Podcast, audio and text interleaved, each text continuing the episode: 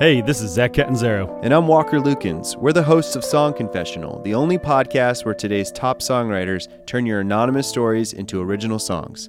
This week, we've got a salacious tale of train platforms and anonymous hookups. Austin songstress Buffalo Hunt transforms the confession into a cinematic indie pop gem, exploring the dark pleasures of our bad decisions. Listen to Song Confessional at KUTX.org or wherever you listen to podcasts. From KUT and KUTX Studios.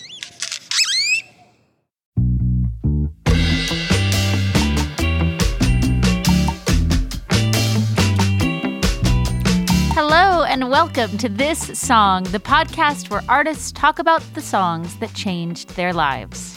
I'm your host, Elizabeth McQueen, and today we'll talk to two artists, Bob Boilen and Mobley, both of whom just released new work. Bob Boilen just put out a book called Your Song Changed My Life, and Mobley has a new EP out called Some Other Country. And yeah, I said Bob Boilen. You probably know him from NPR's All Songs Considered, a program that sorts through the vast ocean of new music to try and hit people to the best stuff out there. Bob is also a musician. He plays synthesizer and was in a band in the 80s called Tiny Desk Unit. Wait, does that name sound familiar? Of course it does. Bob also created the Tiny Desk Concerts for NPR. Cool connection, right?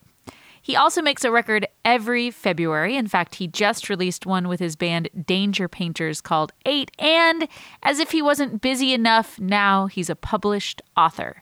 His new book, Your Song Changed My Life, just came out, and it has the same basic premise as this podcast. In it, he talks to musicians about the songs that, like the title states, change their lives. He came to Austin during South by Southwest, and in between what I found to be an incredible schedule of music seeing, he sat down with me at the convention center to talk about his own mind-blowing musical experience that really changed everything for him. So here he is, Bob Boilen.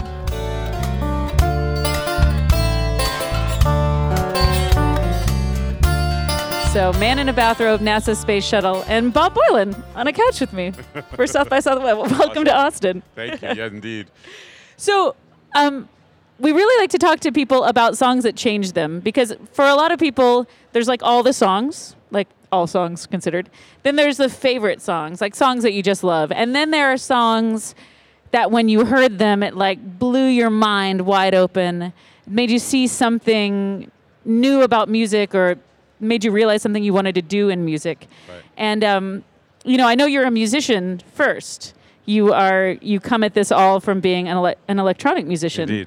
And so I would really love to hear about a song that kind of, you know, opened you up in some way. And it can be a song or a person or a record or a show, just like a musical experience. Well, I mean, the funny thing is, and you know this, is that we had a very similar idea, and I just wrote a book on this very subject, so it's very fortuitous, and it's called Your Song Changed My Life, of which I spend, I talk to 35 artists about a song that changed them, and do interviews with them, and then I take those interviews and think about the song they pick, the artist they pick, the music they make, and tie all those things together. So what we're doing here is sort of all of that, and you mentioned something that blew your mind. And the song that the first essay in the book, which comes out in April, is about a song with the line in it, which is, he blew his mind out in the car. And so, obviously, the song then that changed my life is a song by the Beatles called A Day in the Life. I read the news today, oh boy, 4,000 holes in Blackburn, Lancashire. So I grew up and watched and listened to the Beatles records come out and unfold as they came out, which is a very different experience for people who listen to the records, maybe a greatest hits record, or listen to the last record first, you know, Let It Be or Abbey Road, and then go backwards or randomly or just songs.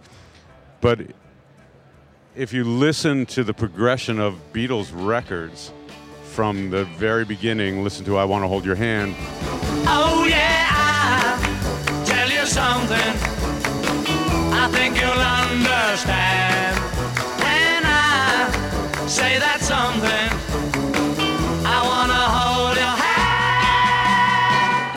and then only 4 years later make a record like Sgt. Pepper and make a song like A Day in the Life.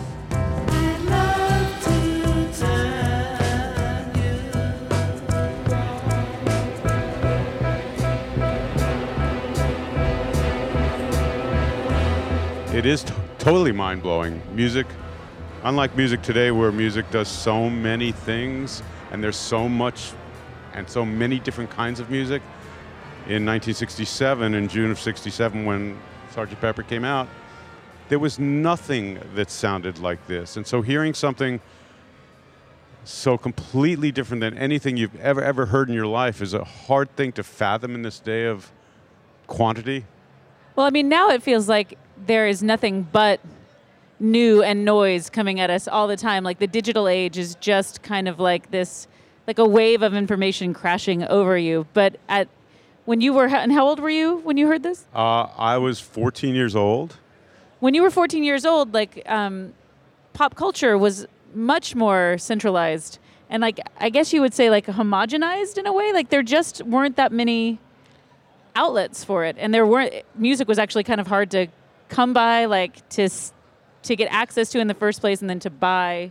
So, I mean, saying that just reminds me that there were probably 50 albums you knew every year in 1967.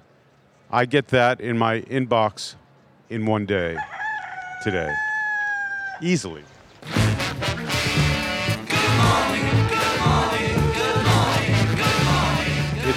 A mind-boggling difference.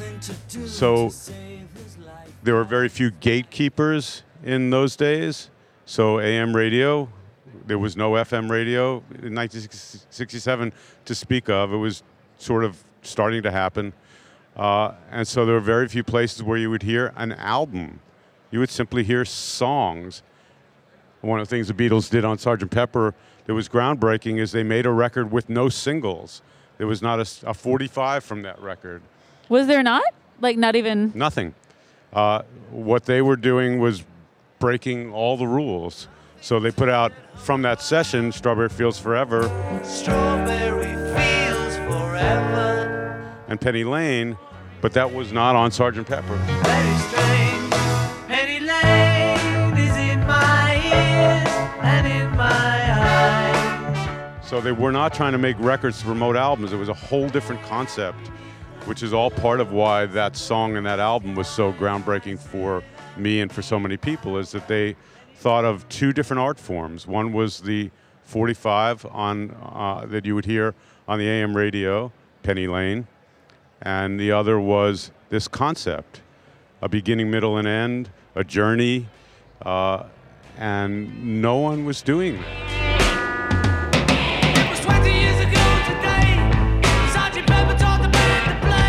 I mean, the artwork on that record, there was a gatefold album that opened up. There were words on the back. There were stickers that came out when you opened the album. This was amazing for a 14-year-old in 1967. Do you remember, like, the exact first time that you heard it? Absolutely. I went to a friend's house. He had just bought the album. It was the summer of 67. You know, school had let out just a week or so before, and my friend Alan. And we went, my friend Jimmy and I and Alan sat in a bedroom and listened to that record, and it was just mind-blowing. It really was. I mean, it's such a cliche to say it. It's so true. It's like, what was that? Was that a calliope?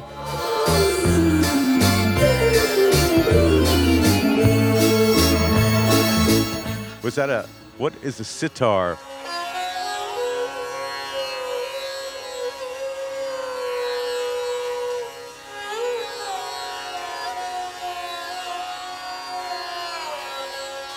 You know, all of this stuff, you just, like, what are they doing here? And you just stare at the pictures. They look so different. There were, you know, four kids at 22 when they came around. They were only 28 when they broke up, right? So it was 20, maybe 29. But at 27, they had mustaches and beards and weird clothing. And all of a sudden, there's this, like, completely new look. And it just changed people's concept of fashion. So much happened looking at that record. That record cover is a collage of both famous and made-up people, and you could stare at it forever, and it was fascinating, absolutely wonderful. So do you think then, do you feel like it opened yourself, like your mind, your young 14-year-old mind up to this possibility of like, the possibilities of what you can do with music and what you can do with art and what you can do with sound? I'd say it's kind of like a flower where, I'm looking at flowers, because on one level, you hear this music and you go, okay, I've never heard anything like this before. And then when you start a deeper dive into it, like I listened to that record, this is both embarrassing and true, I listened to that record every single day for like 7 or 8 years. It would just be something, it was something I did. It was just something that I loved. Every time I moved somewhere, it would be the first record I listened to. Every new stereo I got, it would be the first record I listened to. No, I'm a nerd. But I really loved it, and there was something about hearing it in different situations, on different speakers. I have the mono version, the stereo version, the British stereo version, the German stereo version. They're all slightly different mixes and sounds. The Japanese is the most beautiful of all. I don't know. But anyway, the album's like a little flower where you first hear it and you go, wow, what is that? And then you just start this deeper dive into listening. You can do the word listening thing and try to pick apart what they're saying, what they're talking about. I mean, the song A Day in the Life is a complicated little song. It's sort of two songs in one. John Lennon writes a song on acoustic guitar, and he basically, says, I read the news today, oh boy, about a lucky man who made the grade. It's about a guy who, as from a newspaper article, the heir to the... I can't remember the... I'll remember in a minute. A very rich man dies in a car. And basically, that part of the song is about the preciousness of life. I read the news today, oh boy, about a lucky man who made the grade.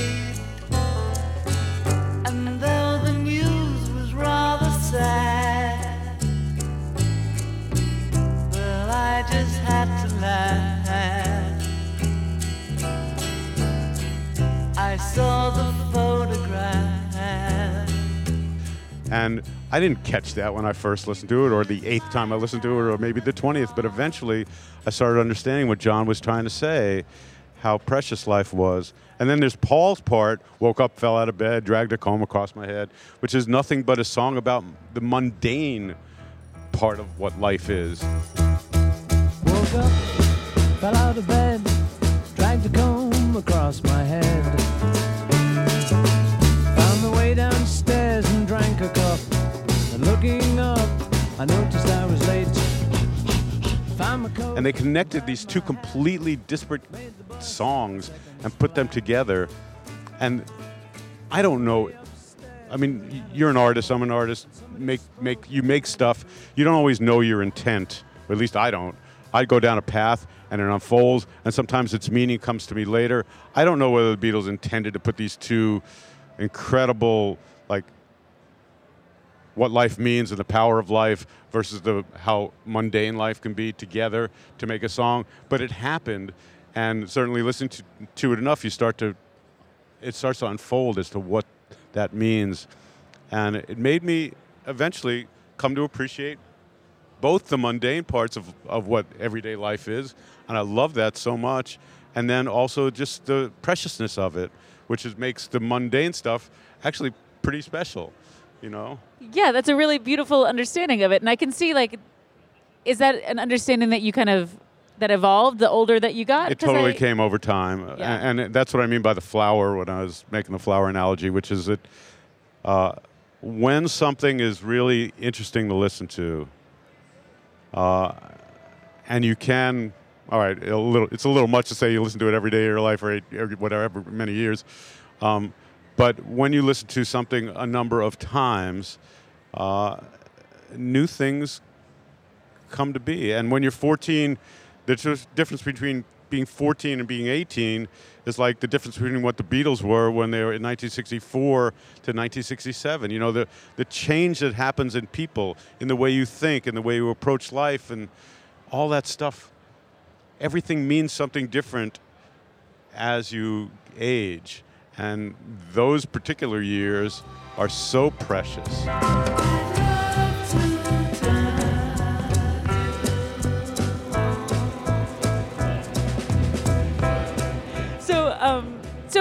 But you weren't playing music when you were 14. I was a late bloomer. And you started playing music later in life, like in your 20s? 26.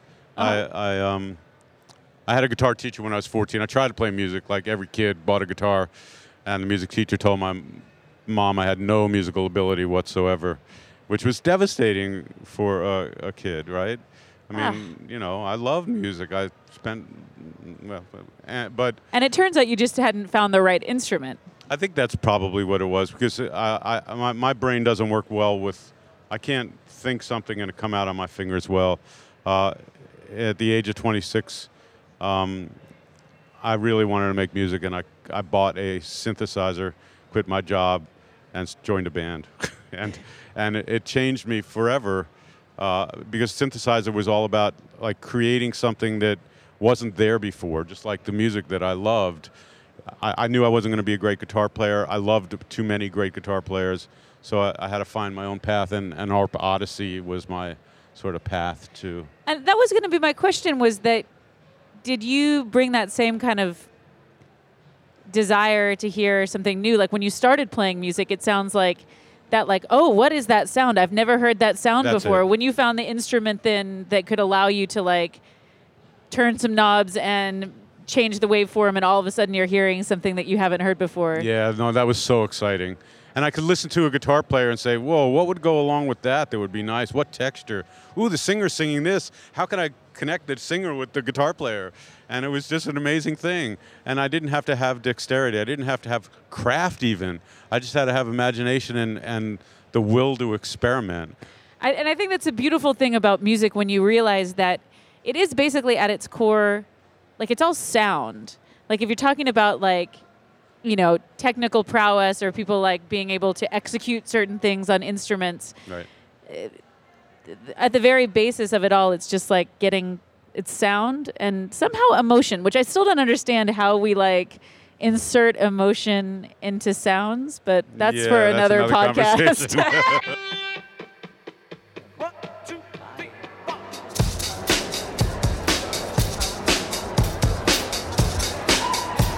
So you've done like a lot. You've done music, you've done television, you've done radio, and now you've written a book. The thing I love most to do is I love to talk to people about the creative process. That's like number one. I find that the most fascinating thing on the planet. Some people, like the creative process, it comes to them in a flash. They imagine the entire thing, and everything from that point on, whether it's a piece of music or whatever, is all about execution. Some people like myself have no possible, I can't think of an idea until I start to have something tangible, like a sculptor chopping away, and then they start to see the eagle, and then they start to see the whatever, you know. I'm like that. I need something tangible, and I make it. Anyway, I love that process. And the thing about talking to all these people I think that did change me is and I don't think I'll ever resolve this, but it's the idea of fate. Like, where does fate come into any of this? Like Jimmy Page tells a story of he and his family moved into a new house, and in that house, in the closet, was a guitar. It's like, okay, all right, so, I mean, we might not have Led Zeppelin had that guitar not been in that room. I mean, and that's baffling to me, right? But so I don't know. But I think about that more than anything. And I think about the guitar teacher who told my mom I had no musical ability. And I think about, what if I became a guitar player? I probably would have been a mediocre guitar player and not had this inventive, wonderful thing that happened later in my life, which I really dearly still love so much. It's weird. Yeah, is it random happenstance or is it fate? It's like it's I love thinking about it. Yeah. Anybody with the answer here? But I'd like to think that you weren't. Maybe there's even a picture of you standing right here. How can I deceive my And below me, you can hear this from Danger Painter's new record, 8. The record that Bob Boilen made this past February, like the February before he was about to release his book. And I have read that book. I've read Your Song Changed My Life, and it's a great read. He gets everyone from Jeff Tweedy to Jenny Lewis to St. Vincent to, like you said, Jimmy Page, talk about these transformational musical moments and explore how these moments affected their own creative lives. Sometimes he contextualizes the songs and experiences into the greater cultural context, and he also talks about his own musical journey.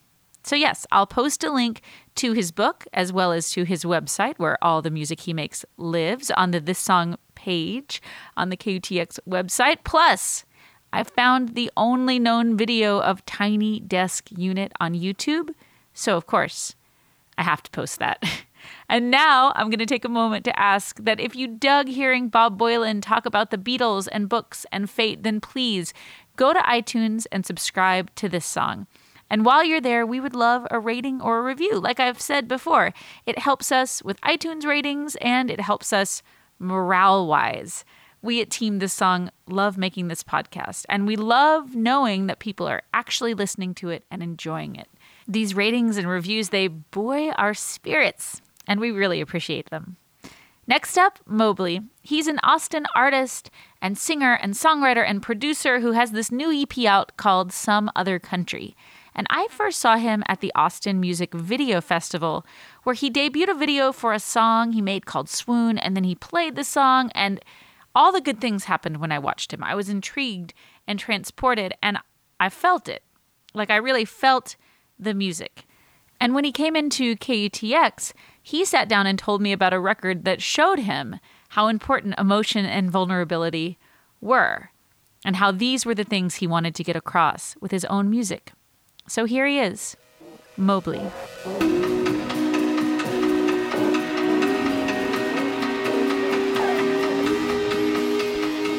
There are lots that predate my career as a songwriter or as a performer, but in terms of one that I felt expanded the bounds of what I thought you could do with pop music and rock music, I think it would be the record 808s and Heartbreak by Kanye West.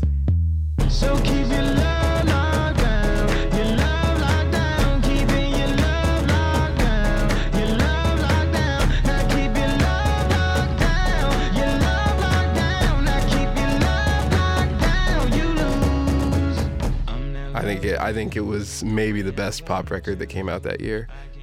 It did things like you talk about singing, like he can't sing, and it's all singing, you know what I mean? And what makes it work is the emotion and the songcraft and the production, and I produce my stuff. So production is part of songwriting for me. Like when I hear a part, I hear it like panned, or I hear it with reverb on it or whatever. So as a producer, as a producing songwriter, like sounds are really important to songcraft, and so that was really mind expanding for me. On lonely nights I start to fade. On lonely nights I start to fade. Her love's 1,000 miles away. Her love's 1,000 miles away. Memories made in the coldest winter. I felt like it was very different from everything else that was out. I felt like it was very different from his previous output. I think it presaged everything about where pop music is right now, honestly. You know, the kind of resurgence of like stark emotional vulnerability, enhanced by these like really lush soundscapes with lots of space. And then the kind of emergence of hip hop production as like the default production mode for pop music. I think it was just ahead of its time. Memories made in the coldest winter.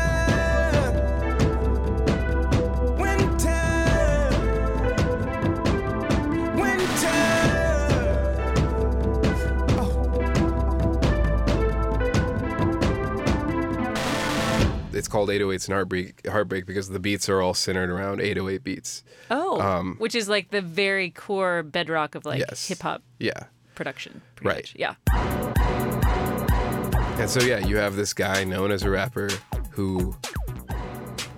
And this was like when, I don't know, I'm sure you remember when Auto-Tune like got really popular as a... Yeah, a little Cher, Believe in Life After Love, but then also like...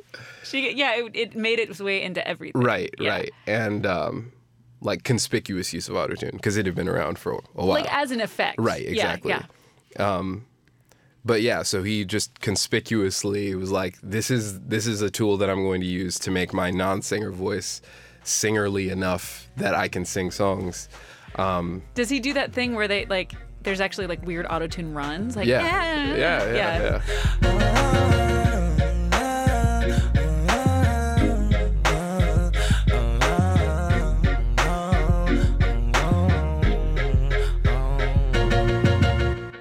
But it's also just so not polished in that way, too. It's like you can hear how much he can't sing, but it just enhances the emotion of the emotional content of the songs for me. Is it a heartbreak record? Is it like sad record? It's very sad. It's very sad record. I think it was written on the heels of like him breaking up with his fiancée or something like that. Honestly, I don't know the story that well, but it is definitely a heartbreak record. Yeah. People talk like it's old news. I played it off and act like I already knew. Let me ask you, how long have you known, dude? You played it off and act like he's brand new. When you decide to break the rules, 'cause I just heard some real bad news. Regardless of how people feel about him as a rapper or a lyricist or a public figure or whatever, I don't know any music producer who I would take seriously who doesn't think he's a genius as a music producer. And so just, if only in that regard, you know, kind of the tutelage of being an avid Kanye West production listener. Do you think that it had an impact on what you were doing musically? Like, can you see kind of a before and after? Like, before I heard 808s and Heartbreak, I kind of thought of it this way. And then after I heard it, I thought, no. I think it took me a few years to even, like, catch up with what it did to me. You know what I mean? Right. I think on the record that I finished at the beginning of this year, was when kind of the lessons of that and some other things finally sunk in, you know. I was coming from a pretty firmly indie rock background and that world, less so now, but at around the beginning of the 2010s, that world was pretty steeped in irony. And I think there's a way in which an emotional opening up also facilitates a musical opening up. So now it's actually like that Kanye thing. It's actually about being vulnerable and opening up and like right. Getting to that point. And I love the idea that like an emotional openness leads to a musical openness, because then if you're allowing yourself to be vulnerable emotionally, then you can kind of, that's a chance that you take. I mean, it's a big thing to say how you actually feel and put it in a song and then play it for people. Once you've taken that chance, it kind of allows you to take all these other chances. Yeah, they just seem... If what I'm singing about is the things that are most important to me in the world, then whether this keyboard line is corny or not, it becomes way less important. You know what I mean? And I wish I had the words to say to show you. And I wish I knew.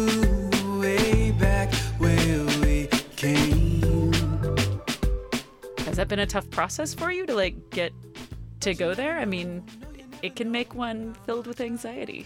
Yeah. Well, so I guess to the point of this record, it's all coincided with, I would say, circumstances in the broader world conspired to force my hand in a lot of ways. The record the album is a concept album that deals with race and anti-blackness in particular in America, and the kind of catalyst for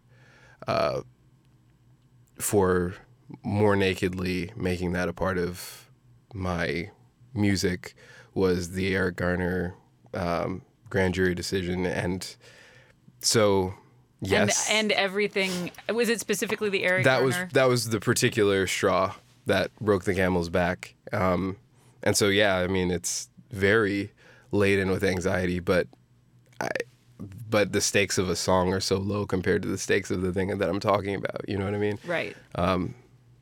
So my anxiety about it has little to do with the music.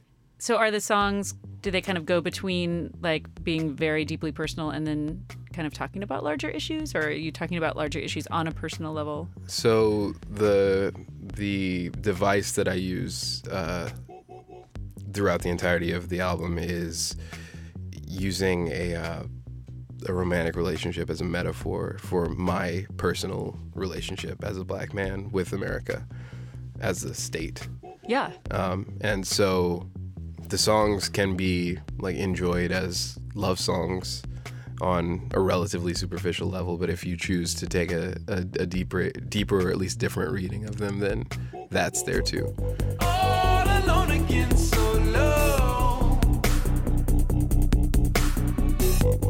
All alone again, so low.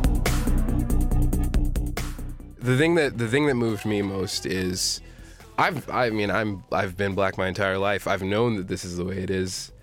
But I've also known that either due to insufficient evidence or due to people's ability to cloister themselves apart from that side of what America is, people have to, with a certain degree of credibility, been able to say either I don't see that or I don't know about that, and that enables certain behaviors. But now a man was strangled to death in broad daylight, and then the video was running 24 hours a day for weeks, and people are still saying that. Like, that changes things. Yeah. That is different.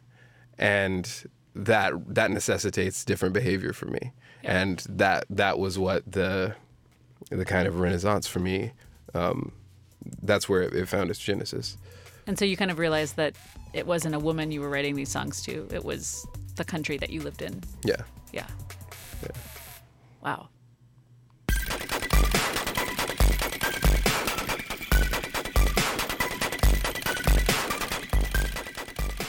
Well, thank you so much. Thank this you. Is really great. Thank you.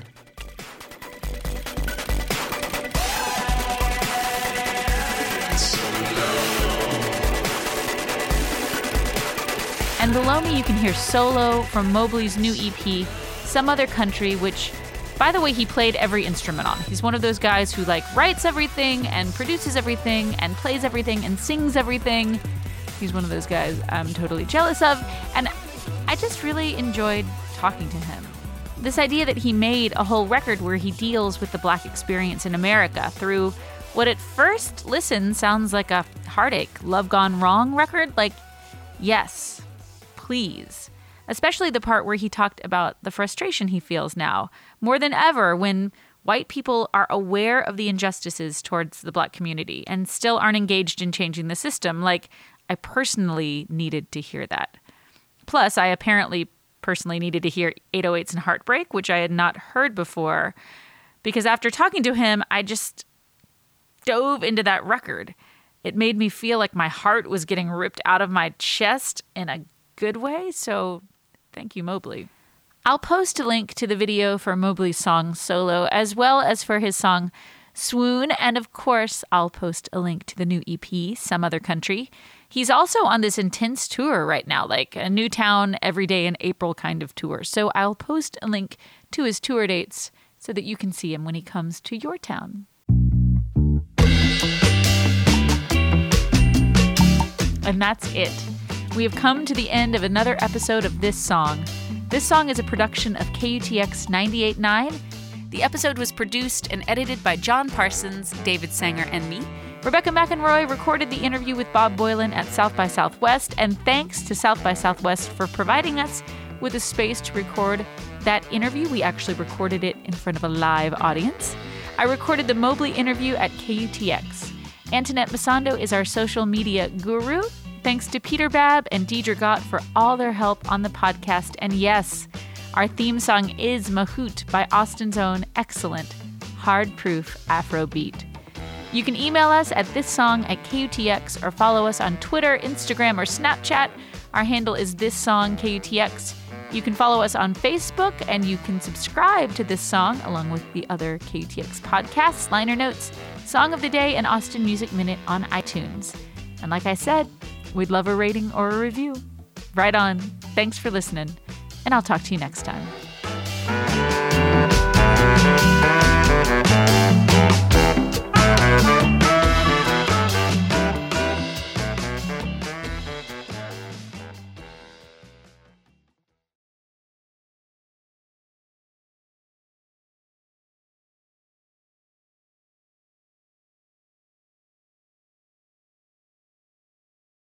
KUT's next AT Explained Live show is April 3rd. Brand new stories about Austin's people, places, and culture told live on stage by your favorite KUT journalists. I've never gotten any specific invites from Steiner Ranch. And that's about the time Charlie chomped down on that chicken. I will hypnotize you into securing my law services. Join us April 3rd at the Paramount Theater for KUT's next AT Explained Live. Tickets are on sale now. Get them at austintheater.org. And we'll see you there.